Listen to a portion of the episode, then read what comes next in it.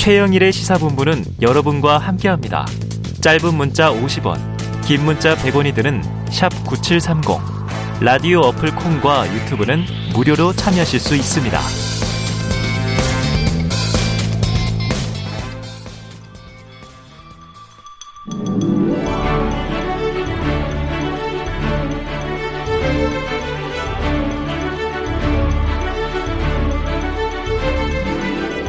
네, 매주 화요일에는 여야 정당 출입 기자들과 정치권의 취재 이야기, 특히 뒷이야기를 듣는 불사조 기자단이 있습니다.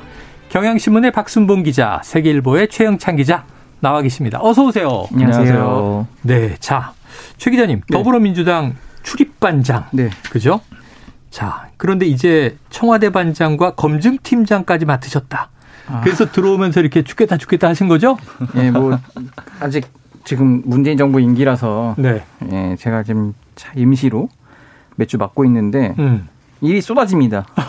어제도 갑자기 김호수 총장을 만나는 바람에 네. 아 퇴근도 늦고 네. 힘들었습니다. 네. 네. 거의 한동훈 그 법무부 장관 후보자 정도의 기습하게 그런 개념 아. 닌가요 지금 굉장히 빨리 진급을 한 아. 그런 사례로. 지금 박 기자님의 얘기는 언론계의 한동훈이다. 아 그렇게 표현하면 좀 위험할 수 있는데 아, 기수만 따졌을 그분은 때는 불세출의 천재라서 네, 제가 감히 예, 네. 아, 기수만 따졌을 범죄다. 네. 그래서 힘들다. 네. 자 알겠습니다. 자, 지금 막 얘기를 하셨는데 김우수 검찰청장 어제 전격 문 대통령 면담이 이루어졌어요. 자 결국 이제 오늘 아침 보도가 사직 철회 이렇게 네. 나왔어요. 어, 물론 이제 어제 사표 반려 청와대 입장이 이랬고요. 자, 어떤 대화가 오갔길래 사직 의사를 철회하고 다시 뭐 국회 설득 등 음. 뛰겠다고 했는지 오늘 아침 출근길에 이렇게 뭐 입장문까지도 어, 이야기를 하던데 네. 자, 뭔가 좀 behind 분위기가 있습니까? 어, 워낙 극소수 인원만 배석을 해서 처, 대변인도 배석을 안 했다고 해요. 아, 그래서 그래요? 잘 모르고 이제 이제 정리된 것만 이제 알고 어, 그런 상황이지만 어쨌든 이제 그 공개문에도 나온 것처럼 네. 일단 김호수 총장이 나름의 대안을 가져온 것에 대해서 대통령이 조금은 그래도 인정을 했다. 네. 뭐 그런 얘기가 나오고 이게 사실 제가 원래 취재할 때는 왜 이렇게 빨리 안 나오냐 막 어. 재촉을 했는데 7시쯤 빠르면 7시쯤 입장을 내겠다 했는데 한 7시 40배 45분 정도에 나왔어요. 네, 네. 근데 그래서 왜 그렇게 길어졌나 했더니 대통령이 계속 그 이미 나온 브리핑문을 보면서 계속 그걸 다시 읽고 또 읽고 했나 봐요. 어. 어, 어. 그러니까 그만큼 신중을 기했다. 근데 네. 이게 또 자세히 보시면은 알겠지만은 누구를 특정하게 딱 손을 들어준 게 또 아닌 것 같은 네. 뉘앙스인데 오히려 그거를 좀 노린 거 아닌가 대통령이 어. 뭐 이런 지금 추정이 가능하고요. 어쨌든 대통령으로서도 임기 말인데 지금 좀 부담스러운 건 맞겠죠. 네, 하지만 네. 검찰 개혁 방향성만큼은 본인도 그 필요성을 네. 알기 때문에 뭐 어느 정도 공감을 하고 있다 이렇게 보이긴 아니, 합니다. 말씀하신 대로 어제 속보로 나오는 이야기들을 쭉 보면서 저는 어쩌면 매우 원론적인 이야기다. 근데 오늘 아침 조간은 역시 해석이 다 달라요. 네. 근데 한 세 가지 흐름으로 이제 정리를 해보면 자 민주당의 견제구를 날린 것이다. 또 다른 쪽으로는 검수완박에 힘을 실은 것이다. 음. 정반대 얘기고 양비론이다. 네. 이런 얘기도 있는데 자 어디에 방점을 찍는 게 옳습니까? 음, 일단 표면적으로는 양비론이 맞는데 네. 저는 이제 민주당 출입 기자다 보니까 아무래도 민주당 시각에서 보이게 되긴 하는데 예, 예. 어, 견제구라기보다는 좀 검수완박에 힘을 실었다 이렇게 네. 좀 보여지는 게 있고요. 그래서 저도 이걸 아, 어떻게 해야 되지 계속 고민하다가 전화를 음. 돌렸는데 계속 이제 예를 들어 대변인들 같은 경우는 공식 입장이 없다. 이것만 네. 계속 하는 거예요. 우리가 대통령 네. 말에 대해서 바로 왈가왈부하는 건 좀 그렇지 않냐 어. 이렇게 얘기를 하는데 이제 다른 분들 좀 예를 들어 보좌진이나 뭐 부대변인급이나 말씀 들어보면은 좌고 오면 하지 말라는 얘기다. 이거 음. 어? 대통령이 해야 된다고 직접 뭐 검찰 수사 공정성 얘기, 어, 얘기한 거 아니겠냐 네네. 이런 식으로 좀 얘기를 하고요. 어쨌든 국민들로부터 신뢰받지 못한다고 검찰이 음. 딱 꼬집은 거 아니겠습니까? 네네. 뭐 검찰 개혁해야 한다 이렇게 보는 게 맞고 다만 이제 법안에 어디 어디가 뭐 좀 이상하다고 그렇게 디테일하게 지적하진 않겠지만 네. 지금 법조계에서도 우려를 좀 하고 있는 대목은 있잖아요. 뭐 졸속이다, 예. 대안이 없다. 예. 그런 면들 특히 검, 경찰이 너무 힘이 세지는 것들 음. 이런 것들에 대해서 충분히 음. 보안 입법을 해야 한다. 뭐 이런 것들을 네. 아마 강조한 거 아니겠습니까? 그래서 묘한 게 네. 오늘 김호수 총장이 드디어 대안을 내기 시작했더라고요. 네. 뭐 특별법이라든가 다른 맞습니다. 방안들.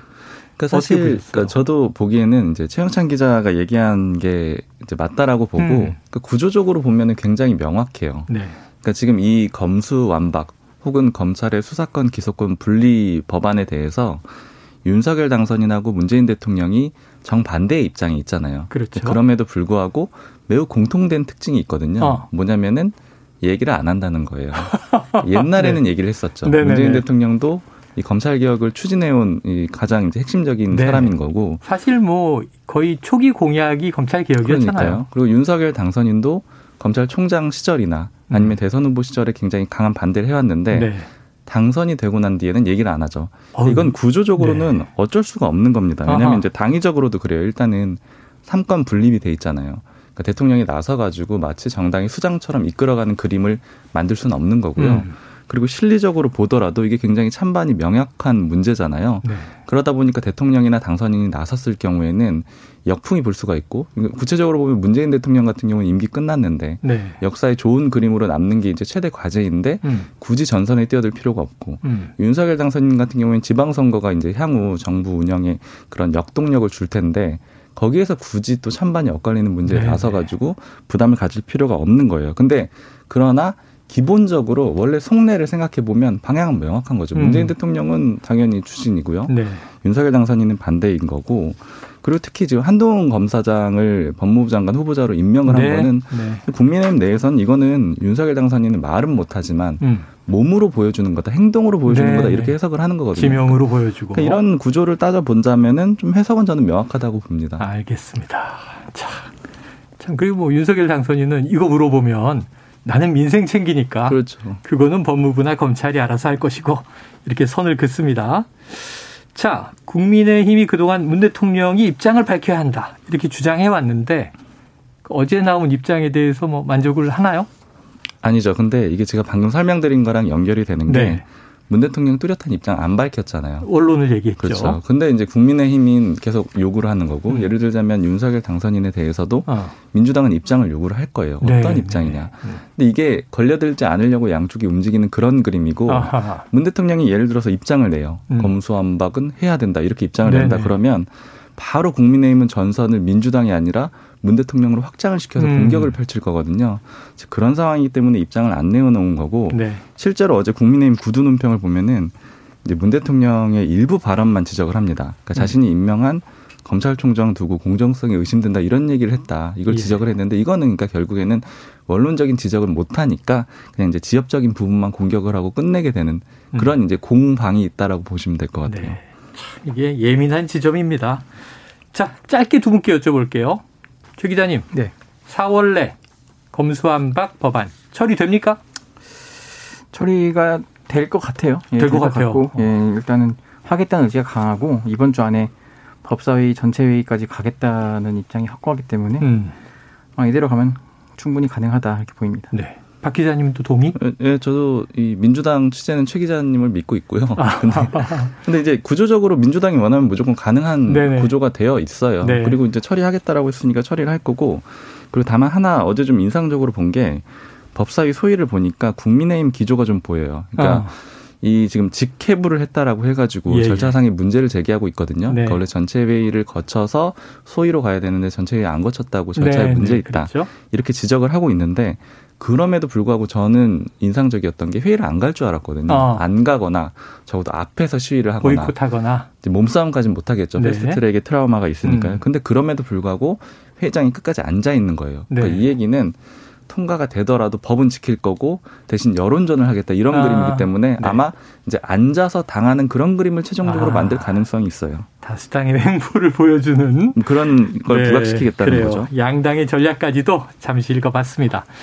자, 지금 뜨거운 이슈가 이거죠. 정호영 보건복지부 장관 후보자를 둘러싼 의혹.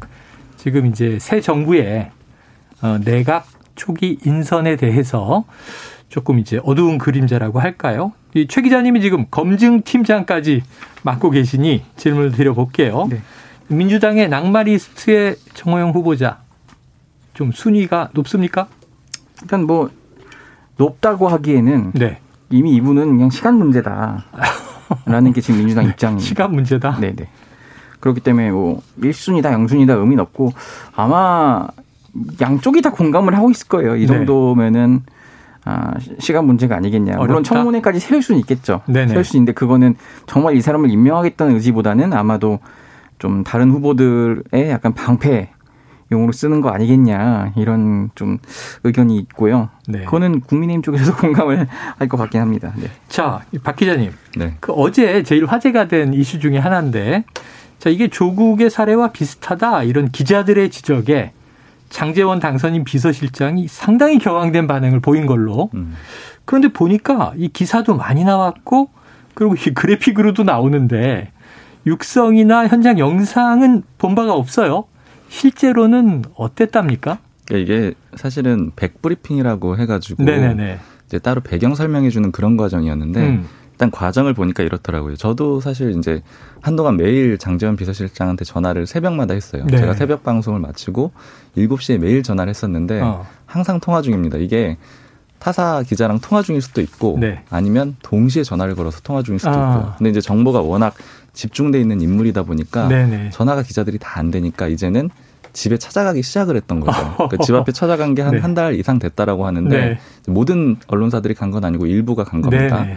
이제 가서 거기서 집 앞에서 출근할 때 얘기를 들은 거예요. 어. 근데 이제 이 얘기는 장재현 비서실장이 소위 5% 하자. 그러니까 이제 아. 진짜 백브리핑의 의미는 배경만 내가 설명을 해주겠다 네네. 이런 취지로 했던 게 쭉 이어졌던 거고 음. 이제 그날은 유독 이제 정호영 후보자에 대한 그런 질문이 많다 보니까 어.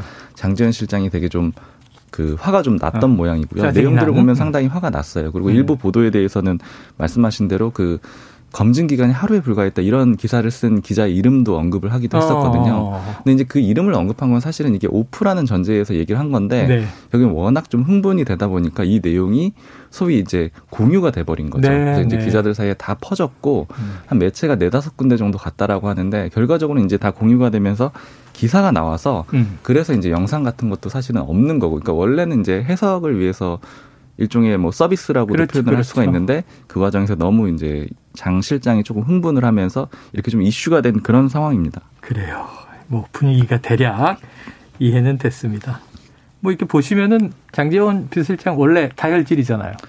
그러니까 예전 생각을 해보면은 사실 막 다혈질이라기보다 이제 얘기를 하면서 조금 점점 에스컬레이팅 되는 그런 그림은 있었는데 제가 좀 기억이 나는 건 데서도 목소리가 큰 편이죠. 상임위랑 비슷하고요. 그리고 네. 예전에 이제 홍준표 대표 시절에 자유한국당 네. 때 수석 대변인이었거든요. 네. 근데 제가 좀 기억이 나는 장면은 그때 이제 MBN의 어떤 보도로 인해서 류여, 류여의 전 위원장이랑 관련된 네, 어떤 네, 네. 보도였어요. 그 보도 때문에 MBN을 출입 정지를 시켰어요. 홍준표 음. 대표가.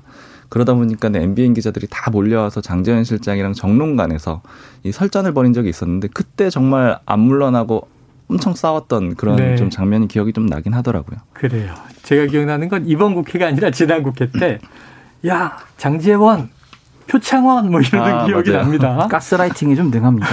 네. 네, 능하다. 자, 그런데 문제는 이게 장재원 실장이 뭐 개인적으로 짜증이 나고 화도 날 수 있죠. 사람이니까. 네. 그런데 윤 당선인의 좀 마음이 반영된 것이냐 그렇게 해석할 수도 있습니까? 네, 아무래도 그렇게 보이고 네. 사실 이제 장재현 실장이 이렇게 얘기를 한 그날 윤 당선인한테도 기자들이 계속 질문을 하고 표정도 살피고 그랬거든요. 음. 근데 윤 당선인이 정말 좀 화가 났다라는 그런 분위기들이 많이 보고가 됐어요. 아, 그러니까 이제 답변을 잘 안 하고 이 정호영 후보자 질문에 대해서는 잘 이제 들은 척 하지도 않고 이런 네네. 분위기가 있었고 이런 과정은 결국에는 장재원 실장이 윤당선인의 의중을 어느 정도 반영해서 얘기한 거다 이렇게 볼 수 있겠죠. 자 그런 와중에 오늘 배현진 대변인이 40년 지기가 아니다 이런 얘기를 해서 또 오늘 화제는 이거예요. 음. 그 뭐, 먼저 하나 여쭤볼게요. 40년 지기가 맞습니까? 아닙니까? 그 사실 취재를 하기로는 네. 저도 이제 여기저기 알아보는데 언제부터 친구냐? 왜냐하면 처음에 그 지명이 됐을 때 네. 학교가 달라요. 음. 고향도 달라요. 근데 네. 이제 40년 지기라는 보도들이 있어가지고 이게 어떻게 된 건지 여기저기 물어보고 사실 이제 뭐 이철우 그 연세대 교수가 오래된 친구라고 네, 하잖아요. 네. 거기도 물어봤는데 그 주변 사람들이 직접 알지는 못한대요. 음. 근데 다만 당선인이 어쨌든 여러 가지 인연이 있을 수가 있기 때문에 저희가 네. 친구인지 아닌지 확인하기는 좀 어려운데 예. 어쨌든 초기 보도 이후에 그 당선인 측에서 반박을 한 적은 없었거든요. 어. 그래서 이게 일종의 사실처럼 굳어진 상태로 좀 어느 정도 왔던 거고 네. 국민의힘이나 인수위에서도 친구라는 점은 어느 정도는 좀 맞는 사실로 얘기를 했었거든요. 음. 근데 다만 이게 이제 친구라는 점이 워낙 부각이 되다 보니까 음. 이 장관 후보자를 지명한 게 친구라서 했냐. 그리고 또 물러서지 않는 이유가 친구라서 못 물러나는 거 아니냐 이런 지적들이 그렇죠, 나오니까 그렇죠. 좀 이건 선을 그은 것 같은데 이 부분까지는 아주 구체적인 확인은 좀 어려운 상황이에요. 네. 그러니까 후보자 본인이 네. 그 지역 언론 인터뷰에서 40년 그 후보자가 친구다 이런 얘기를 해가지고 이게 음. 또확 퍼졌던 고등학교 친구를 통해서 대학 시절에 알게 됐다. 예. 예. 어, 이제 서울법대 동기인 친구. 음. 또뭐 대구 지역에서는 뭐 가끔 밥도 먹고 허심탄회하게 지냈다. 뭐 이런 얘기들을 흘린 것 같습니다. 자, 그래요. 어, 국민의힘 내부에서도 정호영 사퇴 요구가 나오는 것 같은데 이 딜레마가 깊어지고 있어요. 어떻게 네. 될것 같으세요? 그러니까 사실 지금 많이들 참고 있어요. 제가 이제 사석에서 만나 보면은 음. 이제 어제 만났던 모 의원 같은 경우에는 어제 방송을 하고 왔던 의원인데 음. 원래 나가서 이렇게 얘기하려고 했었답니다. 그러니까 청문회는 무슨 청문회냐, 검찰 수사나 받아라 이런 정도로 강하게 얘기하려고 했었는데 네. 딱 참은 게 당선인의 의중을 좀 생각을 하지 않을 수가 없다. 그러니까 지금은 당선인의 시간이기 때문에 당선인의 선택을 존중해 줘야 되는데 음. 의원들이 나서 가지고 이런 방향을 제시하는 게 좀 부담스럽다는 거예요. 근데 그럼에도 불구하고 말을 할까 말까 다안 했는데 고민을 한 거는 지방선거 때문입니다. 음. 이게 아무래도 지금 얘기가 나오는 게 조국 전 장관이랑 좀 유사하다 이런 얘기들이 나오고 그렇게 되면은 국민의힘 입장에서는 내로남불 프레임에 갇힐 수가 있고 네. 이게 사실은 이 검수한박 이런 문제보다는 훨씬 더 지방선거에 악영향을 줄 수 있다라고 보고 있거든요. 네. 그러니까 지금 되게 들끓고 있고 음. 수면 안에서는 너무 많이 얘기를 해요. 사퇴를 시켜야지 이런 얘기들을 하는데 네.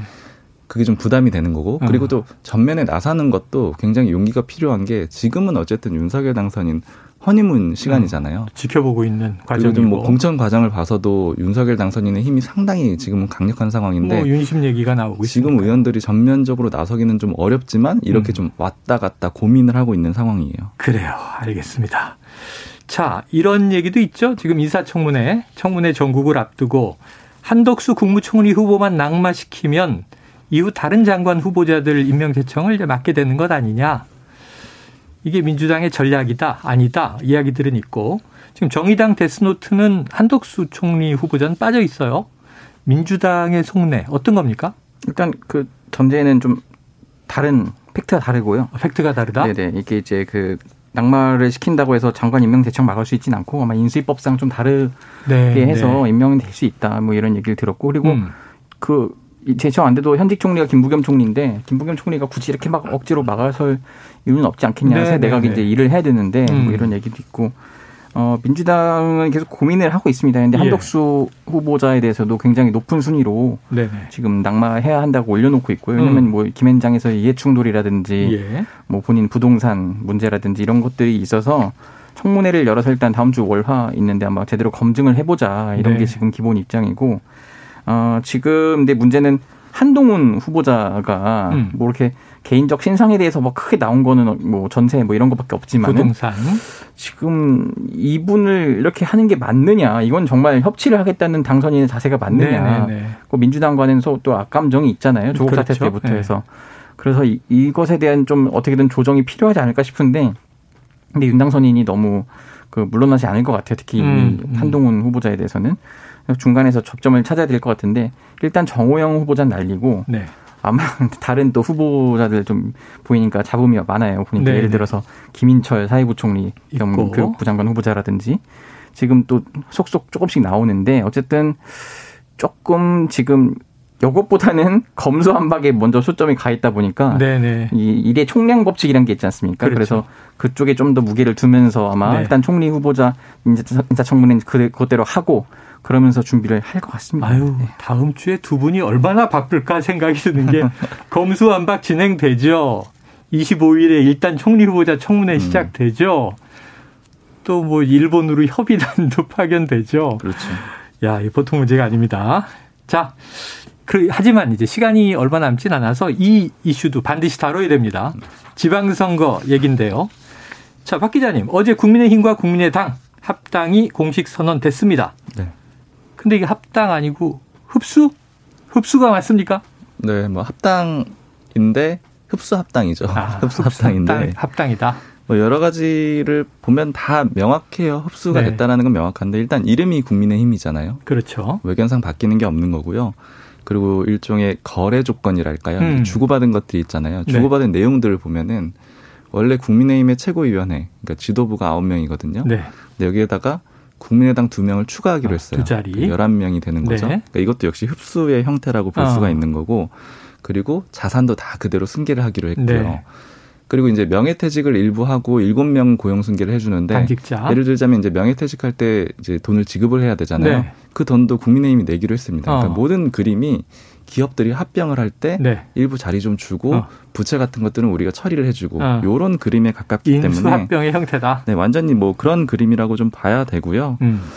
그리고 좀 하나 뭐좀 지목을 해야 되는 거는 이제 안철수 대표 전 대표 같은 경우에는 네. 사실 대선 후보로 나설 때나 아니면 국민의당 만들 때 계속 다당제 아니면 양당 이 구조를 좀 철파를 하겠다, 네. 네. 혁파를 하겠다 이런 얘기를 해왔는데 결과적으로는 뭐 삼지대 정당이 또 사라지는 그런 그림이 됐습니다. 네, 자 이게 좀 뒷 이야기를 이제 파다 보니까 이 배현진 대변인 브리핑에 관련 질문이 있더라고요. 안철수 대표가 부친이 위독하다는 소식을 들었는데 오후 예정된 합당 선언까지 마치고 부산으로 향했다. 그럼 이제 안철수 전 대표죠. 네. 합당이 매우 중요했다. 맞습니까? 네, 지금 그러니까 어제도 저희도 요거 굉장히 중요하게 봤어요. 왜냐하면 네. 선언을 하면 또 기사가 많이 바뀌게 되잖아요. 그렇죠. 근데 이제 아버지가 위독하다라는 소식을 들었고 음. 지금 산소호흡기에 의존을 하고 있는 상황이어서 아. 그러니까 이제 뭐 바로 돌아가실 정도는 아니지만 네. 그러니까 뭐 결단에 따라서는 뭐 돌아가실 수도 있고 뭐 상황이 뭐 네. 서울로 옮겨야 되고 이런 얘기들이 있는 음. 상황이었거든요. 근데 그럼에도 불구하고 찾아뵙는 거를 미루고 합당 선언을 했던 거는 너무 많이 이미 지연이 됐기 때문이에요. 네. 그러니까 이게 어떤 상황이냐면 국민의힘에서 불만이 계속 있었습니다. 어. 그러니까 한 2주 전에 이미 이런 거래 조건은 다 거의 정리가 됐다 그래요. 네. 대략 정리가 됐고 국민의힘에서 국민의당에 최고위원 명단 줘라. 음. 이게 한 지지난주 목요일이라고 했거든요. 어. 그래서 달라고 했는데 국민의당에서 안 주고 있었던 거예요. 예. 근데 그 이유는 나중에 따지고 보니까 장관 인선 때문이었죠. 어. 그 장관 인선에 이태규 의원이 들어가느냐 마느냐 음. 못 들어가면 이제 최고위원으로 넣어야 되고 네. 이런 그림들이 복잡해지니까 계속 늘어졌죠. 근데 이제 이준석 대표 입장에서는 빨리 정리를 해가지고 합당 선언도 하고 그다음에 지금 PPAT라고 도입을 했잖아요. 네네. 공직자들 이제 시험 보는 거요. 그것도 같이 보고 이렇게 하고 싶었는데 안 된 거예요. 음. 그러니까 이준석 대표는 일종의 PPAT 시험을 딱 쳐버리면서 우리 열차는 출발했어 이런 신호를 줘버린 네, 거죠. 네, 네. 그러니까 이제 위에서는 최고위원 갈까 장관 갈까 이걸 가지고 고민을 하고 있지만 음. 소위 이제 밑에서 선거 준비하는 사람들은 애가 탔던 거예요. 네, 그 우리 네. 어떻게 되는 거야 이런 그림이어서 그런 압박이 강했고 그렇기 때문에 이제 결과적으로는 좀 뒤늦게 어차피 이제 장관 인사는 끝났잖아요. 네. 그러니까 빠르게 합당 절차를 밟은 걸로 보입니다. 예. 합당이 됐으니까 이젠 공동정부가 아니잖아요. 다른 당끼리 이제 연대를 그렇죠. 하면 공동정부인데 공동정부 이야기는 어떻게 될까? 자, 양당 6일 지방선거 단일 공천하기로 했습니다. 양당이 아니죠. 향후 공천 갈등은 뭐 큰 일은 없겠습니까? 일단 지금 이제 100% 국민 여론조사로 하기로 했기 때문에 네. 근데 이게 문제는 좀 있어요. 그러니까 뭐 기회 균등이랄까 기회는 제공한 그림이 되죠. 예. 그런데 실제 결과는 어떨지도 모릅니다. 그러니까 어. 국민의당 후보들이 만약에 거의 못 올라온다. 공천을 네. 거의 못 받는다. 이럴 경우에는 좀 갈등의 소지가 있는데 음. 다만 아주 근본적인 문제는 없을 겁니다. 왜냐면은 네. 일단 안철수 대표 자체가 이제 이 향후 다음 대선을 노리고 국민의힘에 들어가는 거기 때문에 이 판 자체를 흔들 가능성은 크진 않습니다. 그래요. 자, 최 기자님 끝으로 네. 하나 여쭤볼까요? 조정식 의원 인터뷰를 조금 전에 했어요. 지금 경기지사 사파전으로 결정이 됐잖아요. 네네. 그런데 이제 오늘 재밌는 기사들이 많아요. 안민석 후보는 자 이재명 고문은 안심을 좋아한다 이런 얘기를 했고 이 조정식 후보는 이 아주 찐 이는 나다 찐치는 나다 이렇게 또 이야기를 하고 있고 어떻게 흘러갈 것 같으세요 내부적으로 일단 당에서 경 그 결선 투표 도입을 결정을 어제 어, 했어요 결선 투표 도입했더라고요. 그래서 그러면 최고 득표자와 차 득표자가 그러니까 한 명이 1위, 과반이 2위. 안 되면은 네. 1, 2위가 이제 결선을 붙게 되는 건데 음. 지금 아마 너무 1위가 좀 많이 앞서가는 김동연 새로운 네, 대표 네, 현재 네. 여론조사상으로는 그렇기 예. 때문에 뭐 예를 들어 1위를 한다고 가정을 하면은 어. 지금 2, 3, 4위 했을 때 의외로 조, 그 조정식 의원보다는 염태영 전 수원시장이 좀 강한 모습을 보이더라고요. 그래요. 그래서 염 전 시장이랑 안민석 의원이 이제 둘 중에 누가 이길지 모르겠지만은 그렇게 붙어서 1대1로 붙으면 어, 안민석 의원 쪽이나 그리고 그 염 전 시장 쪽이나 1대1로 붙으면 난 좀 해볼 만하다. 아. 어, 이런 결선에서 강, 네. 결선까지 올라가면 네네 그런 식으로 좀 자신감을 보이긴 하는데 네. 근데 좀 흐름상 당이 지금 국민의힘 쪽은 두 분이 벌써 투, 토론도 두 번이나 붙고 예, 흥행을 하는데 여기는 의외로 지금 합당 절차 때문에 흥행이 잘 안 되고 네.